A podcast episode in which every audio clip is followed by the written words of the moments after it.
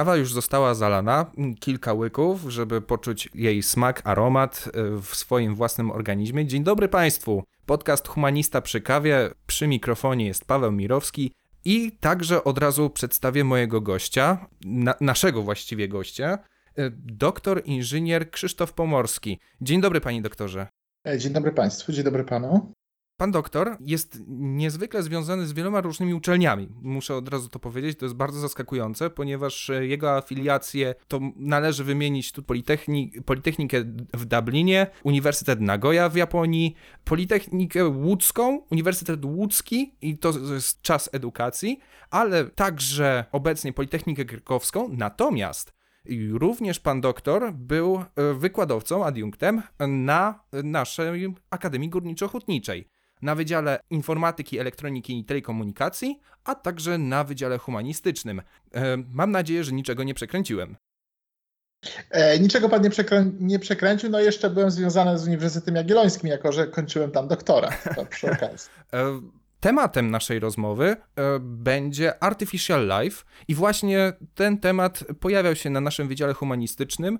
Mam nadzieję, że niektórzy studenci jeszcze pamiętają te wykłady e, z panem doktorem, ale i skupmy się teraz właśnie na Artificial Life. Z tego, co udało mi się znaleźć na ten temat, to trochę jest inne pojęcie niż Artificial Intelligence, czyli nasze AI, sztuczna inteligencja. Jest to właściwie cały obszar badawczy i to w wielu dyscyplin. W pierwszej kolejności można chyba powiedzieć o informatyce, cybernetyce, y, czyli wszystkich naukach kognitywnych, ale także nauki biologiczne i genetyczne. Czy coś jeszcze? Co może się pojawić w Artificial Life? Znaczy, Artificial Life to jest taka dyscyplina, która próbuje w jakiś sposób wyjaśnić fenomen życia, stosując no, takie rozumowanie naukowe i budując e, modele indukcyjnie i dedukcyjnie, i dedukcyjne. Tutaj, e, tutaj jakby, to znaczy rdzenie Artificial Life, e, oddziaływanie układu sensorycznego, umysłu, umysłu i układu motorycznego, tak?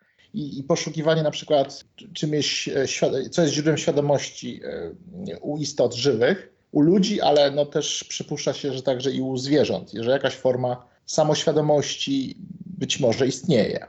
No i to jest w jakiś sensie poszukiwanie zbioru minimalnych zasad, które te fenomeny będą e, w jakiś sposób wyjaśniać, opisywać, modelować. I to jest w pewnym sensie daleko idące nadbudówka do dziedziny znanej jako Artificial Intelligence, bo to w jakiś sensie jest embodied Artificial Intelligence, a nawet więcej. To znaczy ucieleśniona sztuczna inteligencja, że mm, sztuczna inteligencja nam się wyobraża, że jest to program komputerowy, prawda, który jest bardzo inteligentny i na e, pewien zbiór pytań daje zbiór odpowiedzi. Tylko, że Program e, komputerowy w pewnym sensie ma problem z ucieleśnieniem. To znaczy w tym sensie, że tutaj jakby układ sensoryczny, jaki posiada komputer, jest dosyć ubogi. I w, jakim, w jakimś sensie, e, to znaczy programy komputerowe, no nie wiem, program grający w szachy, program rozpoznający mowę, one są bardzo, jakby mają limitowany obszar swojej e, stosowalności.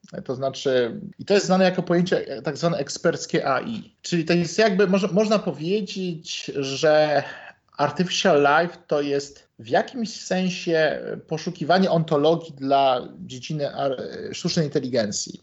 Można tak powiedzieć. E, I w ogóle samo, samo, e, samo stwierdzenie, czym jest życie na przykład na poziomie termodynamicznym, dlaczego my istniejemy jako taki złożony układ, który jest w jakimś tam dynamicznym stanie, to w gruncie rzeczy jest bardzo trudne pytanie naukowe. To jest pytanie, na które wydaje mi się, że nikt nie ma pełnej odpowiedzi. To znaczy, są próby podejścia do, do tego tematu, ale, ale to są tylko próby i i odpowiedzi, jakie uzyskujemy, e, wydaje się, że są połowiczne, prawda? No właśnie, z tego co każdy można, jak się zapytać, co jest dokładnie życiem, to chyba nikt nie będzie miał konkretnej odpowiedzi, ponieważ my widzimy właściwie tylko przejawy życia, a nie e, życie jako takie. I to chyba jest e, pewne utrudnienie. Natomiast dotychczasowo właśnie chyba myśleliśmy o maszynach, które one mają naśladować istoty żywe, a nie jakby działać zgodni, zgodnie z jakby koncepcją życia, czyli tu należy chyba jeszcze uwzględnić rozwój, e, przypadkowość, jakby przemyślane działania, ale nie zapamiętane, tylko tworzenie nowych osądów i nowych ścieżek. Czy dobrze myślę? Tak, tak. Ale wydaje mi się, że tutaj najtrudniejsze w ogóle w mówieniu o maszynach to jest stworzenie systemu autonomicznego, w którym maszyny się same powielają, same z siebie, e, bez udziału człowieka, tak zupełnie, od, od, od zera. Jakby same muszą sobie wykopać piasek, przerobić go na krzem, krzem przerobić na procesory, procesory e, później, później wytopić e, jakby wszystkie składowe. Jak się okazuje, na tych wszystkich szczeblach jest jakby konieczna interwencja człowieka. A tu trzeba powiedzieć jedną rzecz, że my ludzie budujemy maszyny, które są o niebo prostsze od nas. Czyli możemy sobie wyobrazić, że maszyna jest w stanie zbudować inną maszynę, która jest o dużo prostsza od tej maszyny. Natomiast problem jest, e, polega na tym, e, jeżeli maszyna będzie próbowała zbudować kogoś czy, czy coś, co jest podobne do tej maszyny. No proszę zobaczyć, e, mamy te roboty, które spawają, nie wiem, te samochody w, w jakiejś tam fabryce Toyoty, tak? Te roboty mają stosunkowo skomplikowaną strukturę, a w gruncie rzeczy robią proste rzeczy, bo one tylko w pewnym miejscu ten palnik zbliżają i podgrzewają, tak? Czy, czy, czy jakiś element. Czyli, czyli proszę zobaczyć, że tak złożone maszyny y, wykonują tak proste rzeczy. I tu jest właśnie pewien problem tego e-, ekosystemu i tej, i tego, tej samodzielności. Że stworzenie ekosystemu y, w gruncie rzeczy jest niesamowicie trudne, bo my jako ludzie patrząc, no to y, my na przykład spożywamy potrzebujemy dużą ilość białka, żeby przetrwać. Białko pochodzenia zwierzęcego, białko pochodzenia roślinnego. I teraz, gdyby się zastanowić, to, to tak wcale nie jest jak w firmach futurystycznych, że my wyjmujemy jakiś słoik z jakimś kolorowym napojem, pije, pijemy i nam to wystarcza. Tak nie jest. Natomiast no, tam jest odpowiednia ilość aminokwasów w tych białkach i to całkiem niemało. I, i, I to jakby i sama roślina sama z siebie też jest bytem w gruncie rzeczy dosyć złożonym. Nie mówię też o zwierzętach, które, które też są y, często mniej inteligentne od nas, jak tam krowy, czy, czy, czy, czy, czy, czy no tutaj. Więc tutaj, mówiąc o fenomenie życia, mówimy o w pewnym sensie niekończącym się e, cyklu współzależności. I no właśnie, no i były próby tworzenia sztucznego ekosystemu. No jest taki mm, program Gaia się nazywał, tworzenie, sprawdzanie na ile mały ekosystem jest w stanie sam, takie du, taka, duży eksperyment w takiej szklarni był robiony w Kalifornii. Ale ten eksperyment się zakończył fiaskiem. To znaczy, ten ekosystem, który stworzono sztucznie, nie, do, nie był w stanie się samo podtrzymać przez dłuższy okres czasu. I, I to dowodzi e, tego, że my tak naprawdę nie, nie umiemy tworzyć ekosystemów. A jak czegoś nie umiemy stworzyć, a coś, co się nam wydaje, że rozumiemy, nie umiemy tworzyć, no to zachodzi podejrzenie, czy my faktycznie rozumiemy ten system. No i właśnie i tu jest to niekończące się pytanie, czy my faktycznie rozumiemy fenomen życia. Więc, więc jakby to jest celem dziedziny Artificial Life, ale czy, czy ten cel w jakimś sensie jest osiągnięty, no tu jest cała seria wątpliwości. To jest seria, cała seria wątpliwości. Natomiast no, niewątpliwie podejmujemy ten challenge, y, to wyzwanie, żeby po prostu y, walczyć o zrozumienie fenomenu życia. No ja właściwie, jak mówimy o kwestii życia, to wiem, że człowiek mimo wszystko, ludzkość ma zupełnie i bardzo odrębne podejście od tego, jakiego moglibyśmy się spodziewać. To znaczy, zwykle nasze wyobrażenia naukowe o badaniu życia to zawsze są jakby przedmioty. Z kolei pamiętam taki wątek odnośnie robotów, walk robotów w Stanach Zjednoczonych organizowane i pewnej reakcji, pewne grupy społeczne, które chyba cechowały, prawdopodobnie domyślam się, cechowały się większym altruizmem bądź empatią, e, wyobraziły sobie, że te maszyny mają uczucia. Przeniosły swoje odczuwanie na właściwie nieżywe istoty, ale tylko które naśladują życie, ponieważ się na przykład właśnie poruszają i pojawiły się e, ruch na rzecz praw maszyn do swobodnego życia i do ich zasłużonego, dobrego traktowania. I to jest taki pierwszy przejaw chyba jakby wyobrażeń o tym, że o wyobrażenie o życiu jako takim, gdzie nie ma. Innym przypadkiem, i to jest chyba o wiele bardziej znamienne, to jest oczywiście sonda Opportunity, która już e, kończyła swoją działalność na Marsie i jej odbiorcy, jej, naukowcy, którzy się nią zajmowali, jej opieką, nagle pojawił się, jej działalność została zakończona, to znaczy nau, e, naukowcy przetłumaczyli jej ostatnie komunikaty, moje baterie są słabe, zaczyna się ściemniać. I wyobraźmy sobie, że taka maszyna faktycznie może porozumieć się w ten sposób. Chyba tu, w tym przypadku zaczęliśmy chyba tworzyć takie nasze wyobrażenie życia do istot, które nie żyją. Nie wiem, jak, jak pan doktor to skomentuje, ale. Znaczy, to jest coś takiego, że my mamy sposób postrzegania no, antropocentryczny, można powiedzieć, tak? To znaczy w tym sensie, że to znaczy, że nasze, nasze takie pierwiastki poznawcze, takie atomy poznawcze, no to, to jest nasza rzeczywistość codzienna. I oczywiście my przenosimy pewien system pojęciowy, e, który mamy, także no, na, na zwierzęta domowe, no, na owady, ale też i na roboty zapewne, tak? No i tutaj i, i tu jest tak właśnie, że dajemy jakby te cechy, e, cechy tym robotom ludzkie, co w zasadzie, no, wydaje się w jakimś sensie, znaczy, wydaje mi się, że w dłuższej skali jest to słuszne, ale też, e, bo jednak, jednak prędzej czy później nasycenie społeczeństwa robotami, dronami będzie coraz większe. Mhm. Teraz, I teraz jest tak, że my powinniśmy wykazywać względem, to znaczy, jeżeli się pewna forma naśladownictwa przyjmie wśród maszyn, to, to jednak, jednak ta empatia jest potencjalnie czymś pożądanym. Z tym, że no też nie należy wpadać, wydaje mi się, w paranoję, jeżeli chodzi o to, bo, bo to jest też tak, to może jest bardzo zabrzmi brutalnie, ale jak mało wiemy o sobie, nawet dobrze swojej historii nie rozumiemy, nawet nie jesteśmy w stanie przewidzieć 50 lat historii ludzkości, więc tutaj mało wiemy o sobie, więc tym bardziej trudno się wypowiadać w kwestii właśnie takich zagadnień związanych z robotami. No niemniej jednak wydaje się, że one będą stanowiły częściowy substytut y, człowieka, to znaczy oczywiście dalece, dalece defektywny, ale, ale jednak.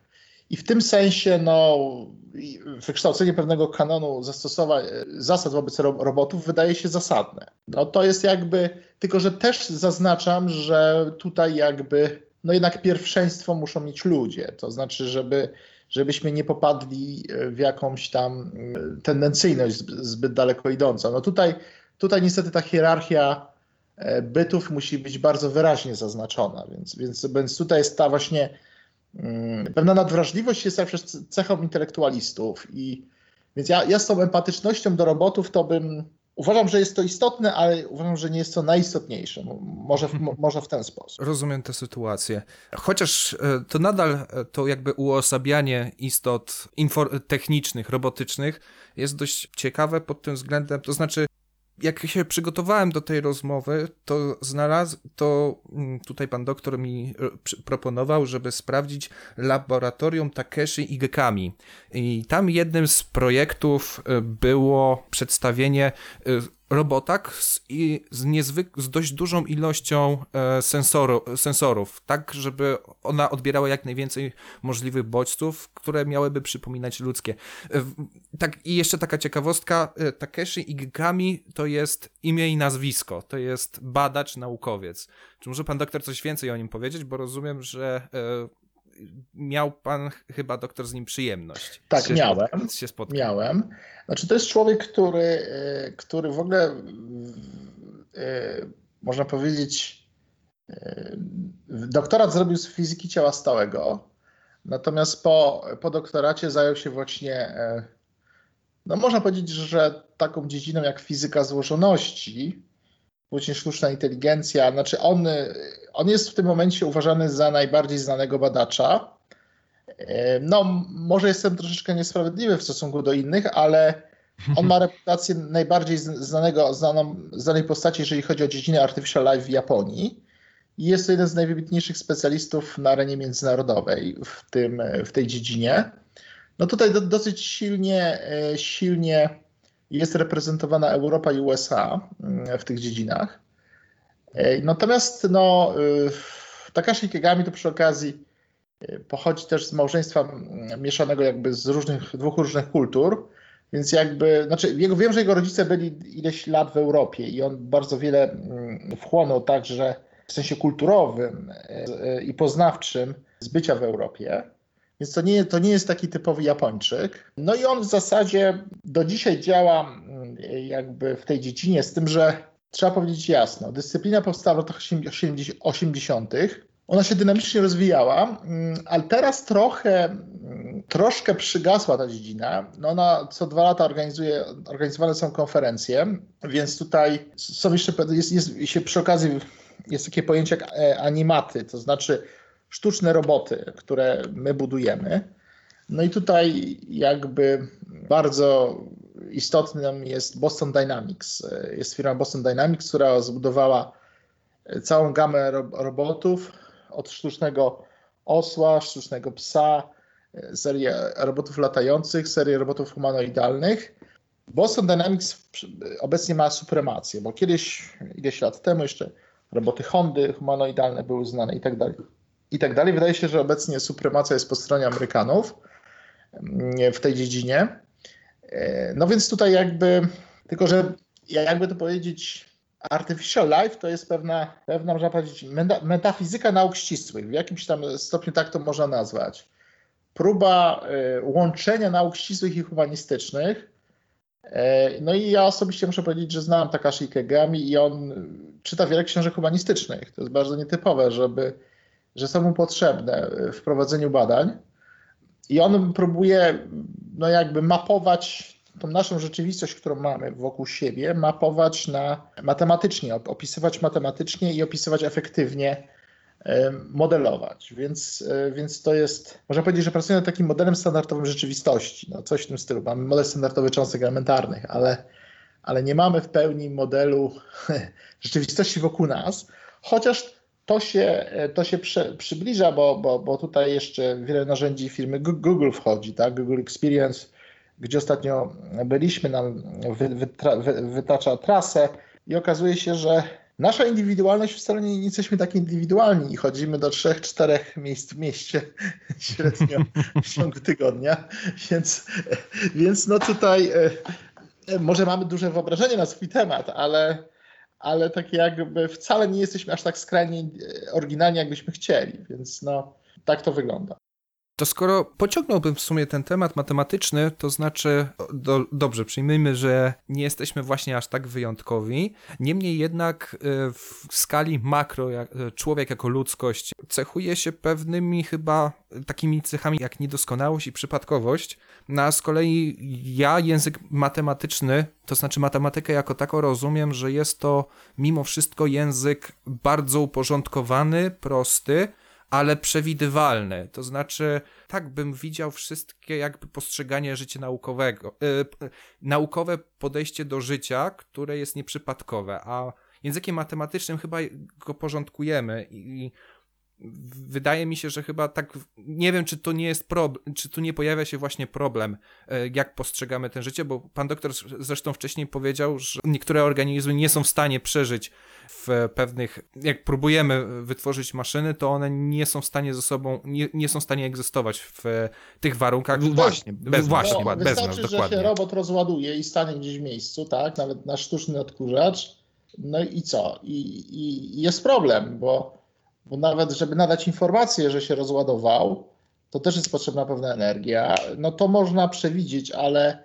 ale, ale właśnie jest problem, że, że ten serwis jest potrzebny i my, my niestety jesteśmy jako ludzie e, niesamowicie zależni od naszej biosfery, bo oczywiście są różne filmy futurystyczne, że my tam sobie przebywamy w kosmosie, jak nawet jesteśmy tam 6 miesięcy na orbicie, to musimy bardzo intensywnie e, ćwiczyć, bo nam kości zanikają, mięśnie, bo nie chodzimy.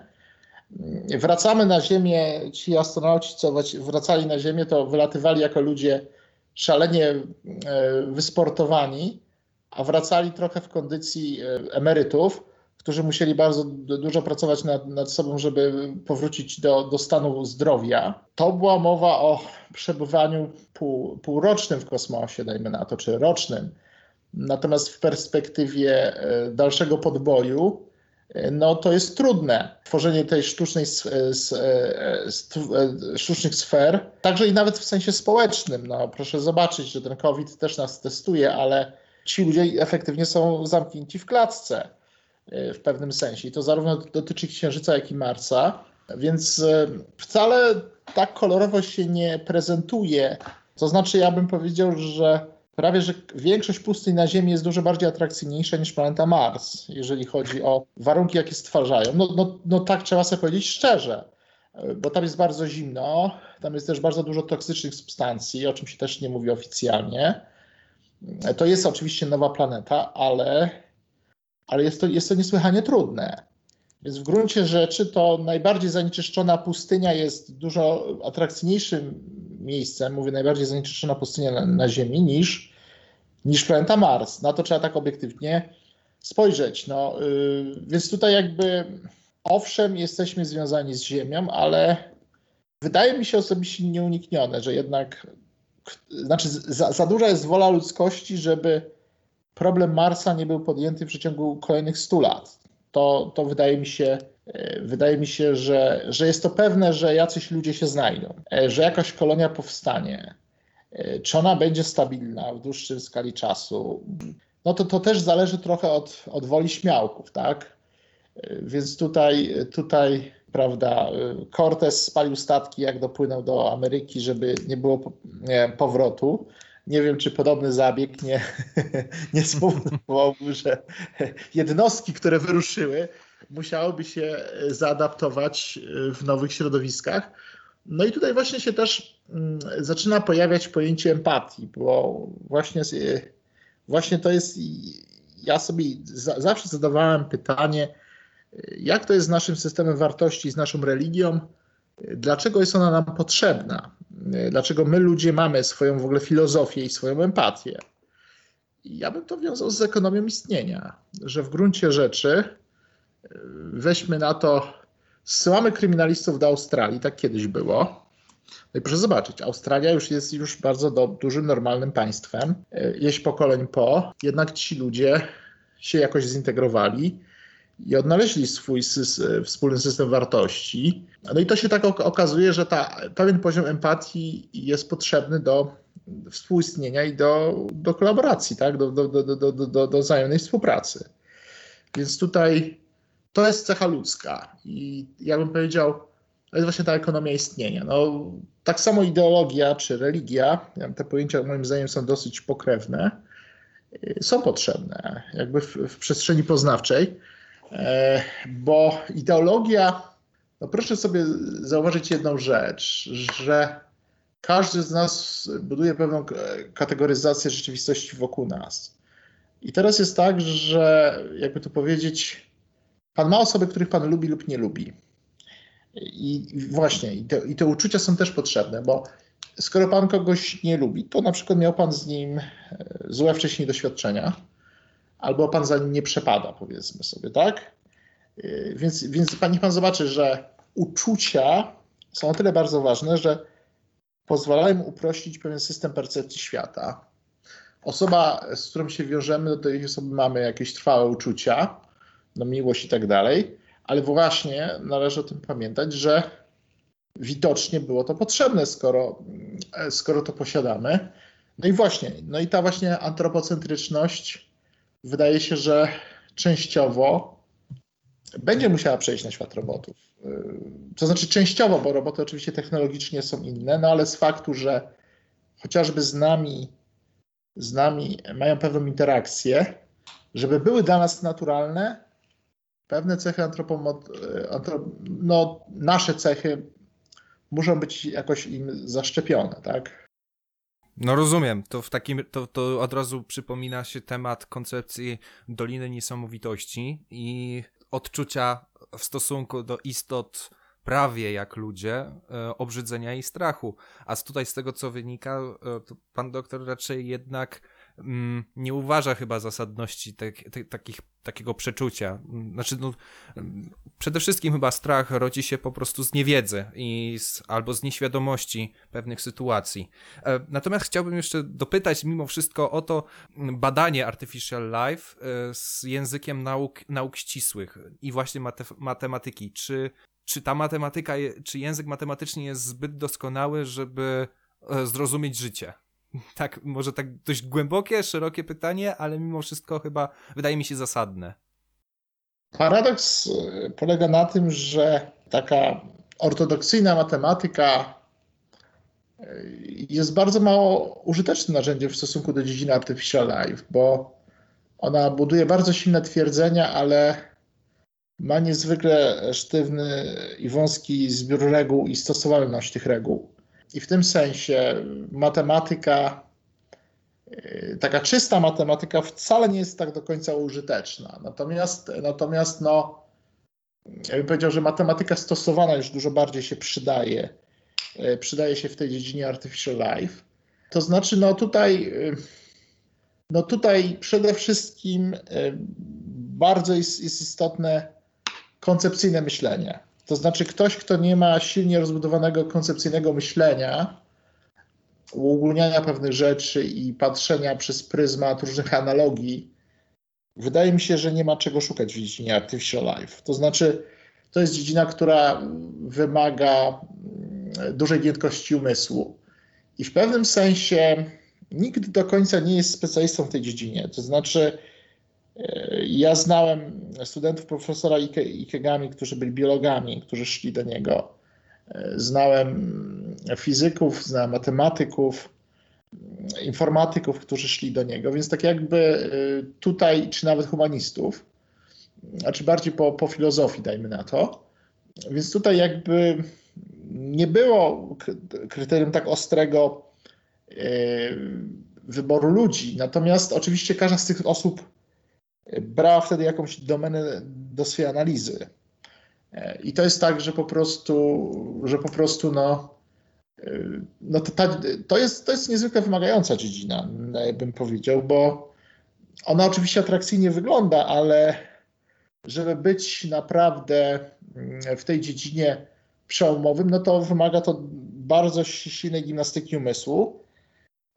Ja jeszcze w trakcie pobyt, pobytu na, w katedrze telekomunikacji na GH e, rozwinąłem koncepcję sztucznych mrówek, e, kwantowych sztucznych mrówek. Tej koncepcji jeszcze nie w pełni nie opisałem, ale zamierzam się tym zająć. Sam rozważam w tym momencie sposób zaimplementowania e, Quantum Artificial Life w półprzewodnikowych kropkach kwantowych.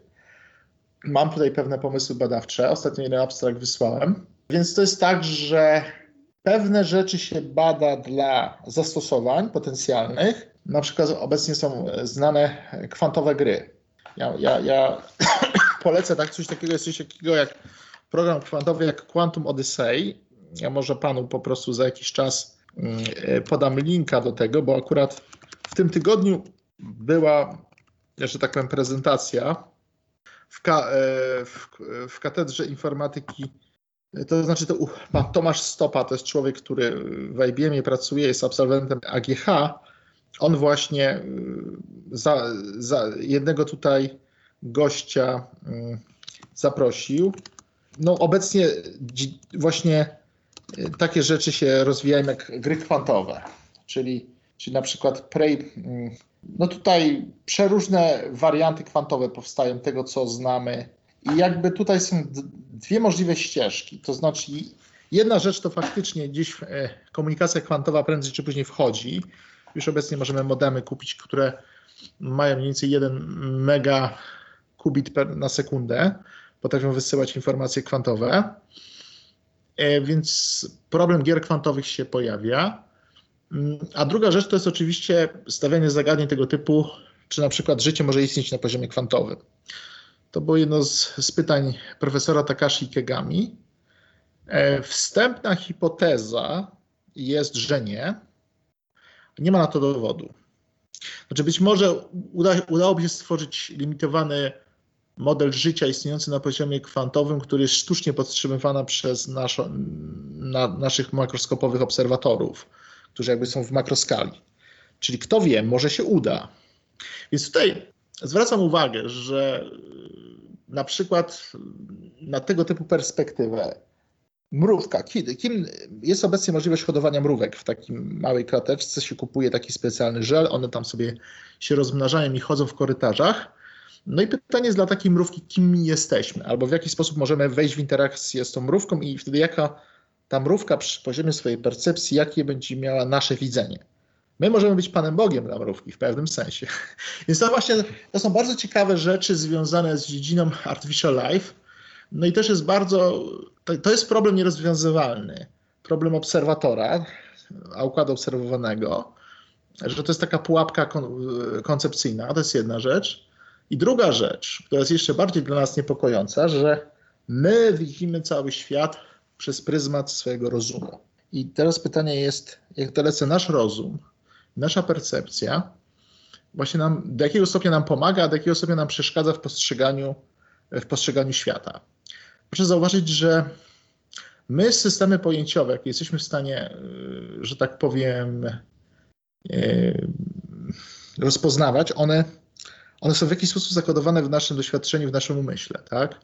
Więc, więc my, my w pewnym sensie porównujemy pewne systemy pojęciowe czy, czy systemy wrażeń z tymi, którymi już mieliśmy. Jeżeli coś jest skrajnie nietypowego, to jest duża szansa, że my nie będziemy w stanie tego rozpoznać. No więc tutaj pojawia się koncepcja takiego wspólnego umysłu ludzkości, zwłaszcza podłączonego do internetu. No właśnie tak, przepraszam, że wtrącę, przypomnę, coś o kwantach, o mechanice kwantowej było w poprzednim podcaście. Gościem był Paweł Zaborowski i on właśnie przedstawiał nam, że to jest alternatywne postrzeganie i to jest postrzeganie nielinearne. Nie to znaczy nie ma jakby porządku zmian, tylko te zmiany dzieją się za każdym razem. I gdzieś jak szukałem tematów odnośnie kwantów, to było to wyjaśnienie, jeżeli rzucamy monetą, to w jednym i tym samym czasie może paść orzeł i, resz i reszka. Tak ponoć w dużym uproszczeniu może działać właśnie komputer kwantowy. Natomiast i tutaj co do mrówek, to właśnie zastanawiałem się pod tym względem, że wydawało mi się, że mrówki pracują jako rój, jako w koncepcji roju, to znaczy mają wspólny umysł, współdzielony i nie są jakby indywidualne. Tak. Ja może się do tego odniosę bardziej szczegółowo. Więc właśnie to jest tak, że mrówka jest niesłychanie prostą istotą. To znaczy istotą, która zachowuje się lokalnie jako maszyna o skończonej liczbie stanów. Czyli nie wiem, mrówka poszukuje pożywienia, jest w jednym stanie.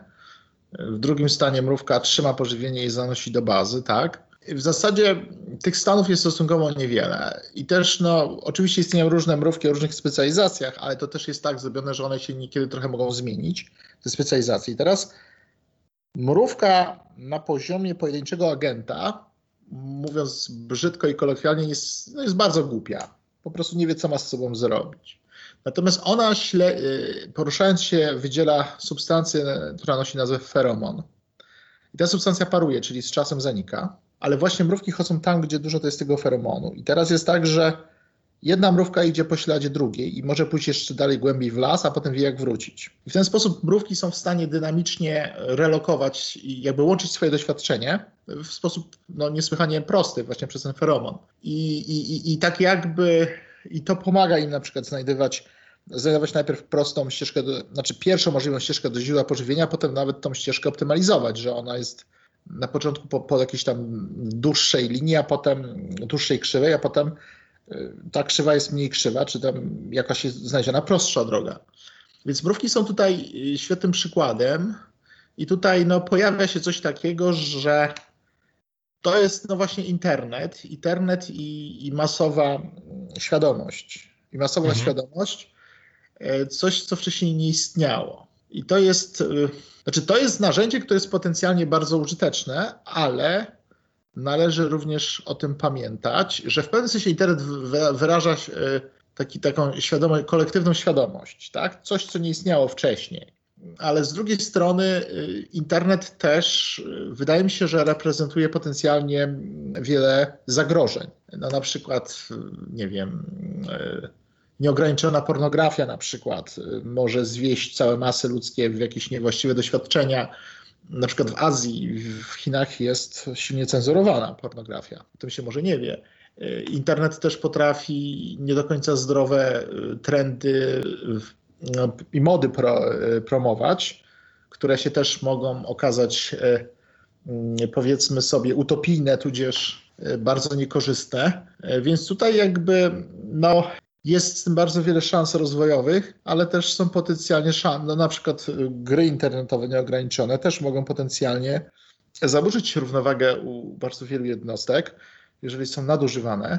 No więc, no więc tutaj jakby z tym rozwojem ludzkości, e, z rozwojem kolektywnego doświadczenia są związane coraz też większe niebezpieczeństwa, jak wiemy, tak? Już nie wspomnę o tym, że możemy, e, proszę pamiętać, jesteśmy w bardzo nietypowych czasach. W pewnym sensie to już się pojawił problem w Stanach Zjednoczonych, że Facebook promuje pewne treści polityczne, a pewne odrzuca. Czyli można e, internet i duże portale mogą, mogą tworzyć pewną e, kryptoreklamę dla tylko pewnych formacji politycznych czy pewnych formacji ideologicznych. E, mało tego, mogą promować e, pewne firmy, a pewne, mm, a pewne banować. Nie zawsze zgodnie z zasadami wolnorynkowymi. Więc w tym sensie.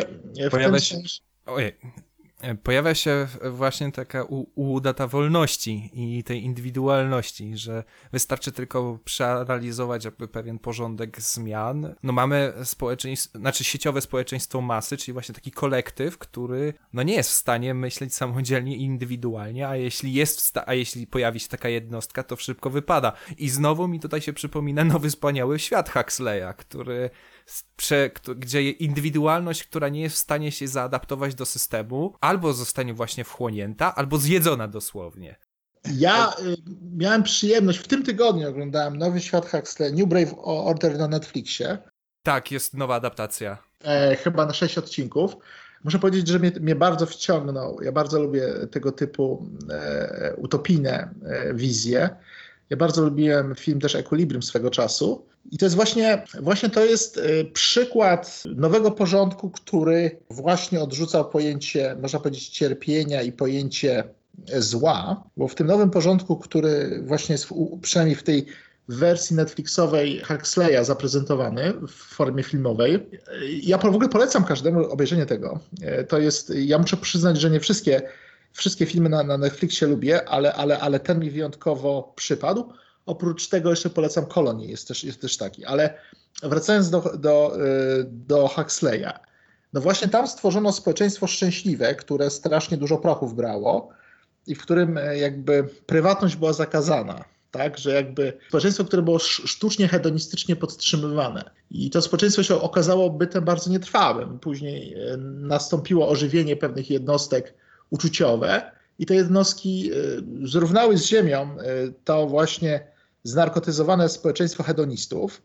No i to jest właśnie, wydaje mi się, że to jest w ogóle pytanie, czy my czasem w tą stronę nie, nie zmierzamy, bo, y, bo właśnie, no nie wiem, stosowalność narkotyków jest obserwowana, że jest coraz większa na świecie i u ludzi młodych. Z drugiej strony, z drugiej strony, no, można powiedzieć, że to znaczy dążenie do, właśnie do stawiania przyjemności jak, jak, jako najwyższej cnoty. To jest coś, co y, zaczyna dominować w kulturze współczesnej. I to jest właśnie niepokojące, że czy my czasem nie, nie idziemy w stronę właśnie y, wizji Huxleya? To jest właśnie pytanie, bo jako po raz pierwszy w historii, mi się wydaje, właśnie przez media, my mamy taką samoświadomość kształtowania siebie i to w czasie rzeczywistym. To znaczy, jesteśmy w stanie e, zmienić kierunek e, biegu polityki na świecie, inicjując pewną modę w mediach. I wydaje się, że ośrodki, które kontrolują media, czyli, czyli kontrolują w jakimś sensie bieg historii. I mi się wydaje, że coś takiego wcześniej nie istniało. I właśnie to jest pytanie, jak dużo artificial life narosło w już nieistniejącym e, life tak, na, na no. świecie. To jest to jest może też pytanie właśnie do pana, bo pan jest humanistą, prawda? No, Ja muszę powiedzieć, że to pierwsza rzecz to właśnie było jedno pytanie odnośnie z e, inteligentnych technologii, smart home na przykład i połączenia naszych urządzeń, które we współpracy za pomocą smartfona kontrolujemy tak, żeby nasze egzystowanie powiedzmy w domu było po pierwsze uporządkowane, proste, łatwe i przyjemne. I to jest pewne oddanie tej naszej wolności kontroli i odpowiedzialności dla maszyn, które e, będą nam pomagały sobie spokojnie egzystować bezproblemowo, a z drugiej strony właśnie i tutaj wracamy znowu do tematu życia, ponieważ znowu wielka popkulturowa mitologia, jaką jest właśnie komiksy uniwersum DC, właśnie pojawiło się Liga Sprawiedliwości Zaka Snydera i tam czarnym charakterem jest Darkseid, zły Bóg, który dąży do uzyskania równania antyżycia. I w innej wersji tego, tego tych komiksów, bo to jest postać komiksowa, pojawia się takie równanie właśnie, że antyżycie pojawia się, gdy życie odbierze się wolną wolę. I to jest no dość refleksyjne, aczko, a z drugiej strony już aż rodzi teorie spiskowe i rodzi się nas paraliżujący strach, że zaczynamy bać się o, o własną autonomię. Więc tak z, e, mówię to właśnie z, tak, z takiej perspektywy, z pierwszymi skojarzeniami, jak pan doktor nam to przedstawił. No i właśnie, jeżeli, i, to, i teraz może wróćmy jeszcze do, do tego życia, czy artificial life to może być pewnym etapem ewolucji nauki, czy naszej w ogóle ludzkości. Niestety chciałbym to od, odciągnąć na bok tematy wolności i życia kolektywnego i właśnie bardziej na, na ten temat temat. Czy powinniśmy odrzucić pewne elementy, w sumie to właściwie wiąże się z tym tematem, czy powinniśmy odrzucić e, pewne elementy, żeby wytworzyć coś nowego, to co wcześniej się nie spotykało. Internet nie istniał, a stworzył nam zupełnie nową perspektywę postrzegania nas samych. I teraz mamy artificial life i stworzyć bardzo w miarę skomplikowane jednostki, które by egzystowały na równocześnie z nami. Co to może być? W sensie, jak to możemy, wy... jak możemy siebie wyobrażać wtedy jako ludzkość? Znaczy, mi się wydaje, że paradoks polega na tym, że erę maksymalnego pluralizmu i wolności moim zdaniem już mamy za sobą, chociaż może sobie z tego nie zdajemy sprawy. Hmm. E, dlatego, że no na przykład firm, firma Google wie tyle o nas, że to zaczyna być przerażające. Ja, ja, ja intensywnie korzystam z usług pani, firmy Google, e, ale muszę powiedzieć, że jak dostałem na skrzynkę targetowaną reklamę odnośnie pomp próżniowych, które no, z reguły się dostawało reklamy Viagry czy takich rzeczy, tak, powszechnie, to już wiedziałem, że ktoś musiał filtrować moje PDF-y, no bo raczej nie każdy dostaje reklamę pomp próżniowych, które kosztują tyle co nowy Mercedes, prawda? Więc, więc, więc, więc, więc, więc to były algorytmy, które e, przeszły przez moje dane, które o mnie już dużo wiedzą i które czasami zaczynają wiedzieć niepokojąco dużo. Więc ja w tej kwestii uważam, że e, ja bym sobie postawił pewne granice, chociaż oczywiście zawsze się znajdą entuzjaści, którzy powiedzą, że po co stawiać ograniczenia. Natomiast jeżeli mówimy o, o w ogóle fenomenie wolności, proszę zauważyć, że w pewnym sensie, tak jak w renesansie powstawały państwa w Europie, to teraz w gruncie rzeczy mamy, jeżeli chodzi o super duże instytucje, trochę powrót do wieków średnich. Że może ta instytucja Kościoła nie jest taką instytucją centralną, ale ewidentnie widzimy wielkich potentatów, którzy stają się dla nas autorytetami. No nawet ktoś ma problemy z, dziew z dziewczyną, wpisze w internecie prawda, zapytanie i dostanie odpowiedź. To jest, wie pan, jak wyrocznia.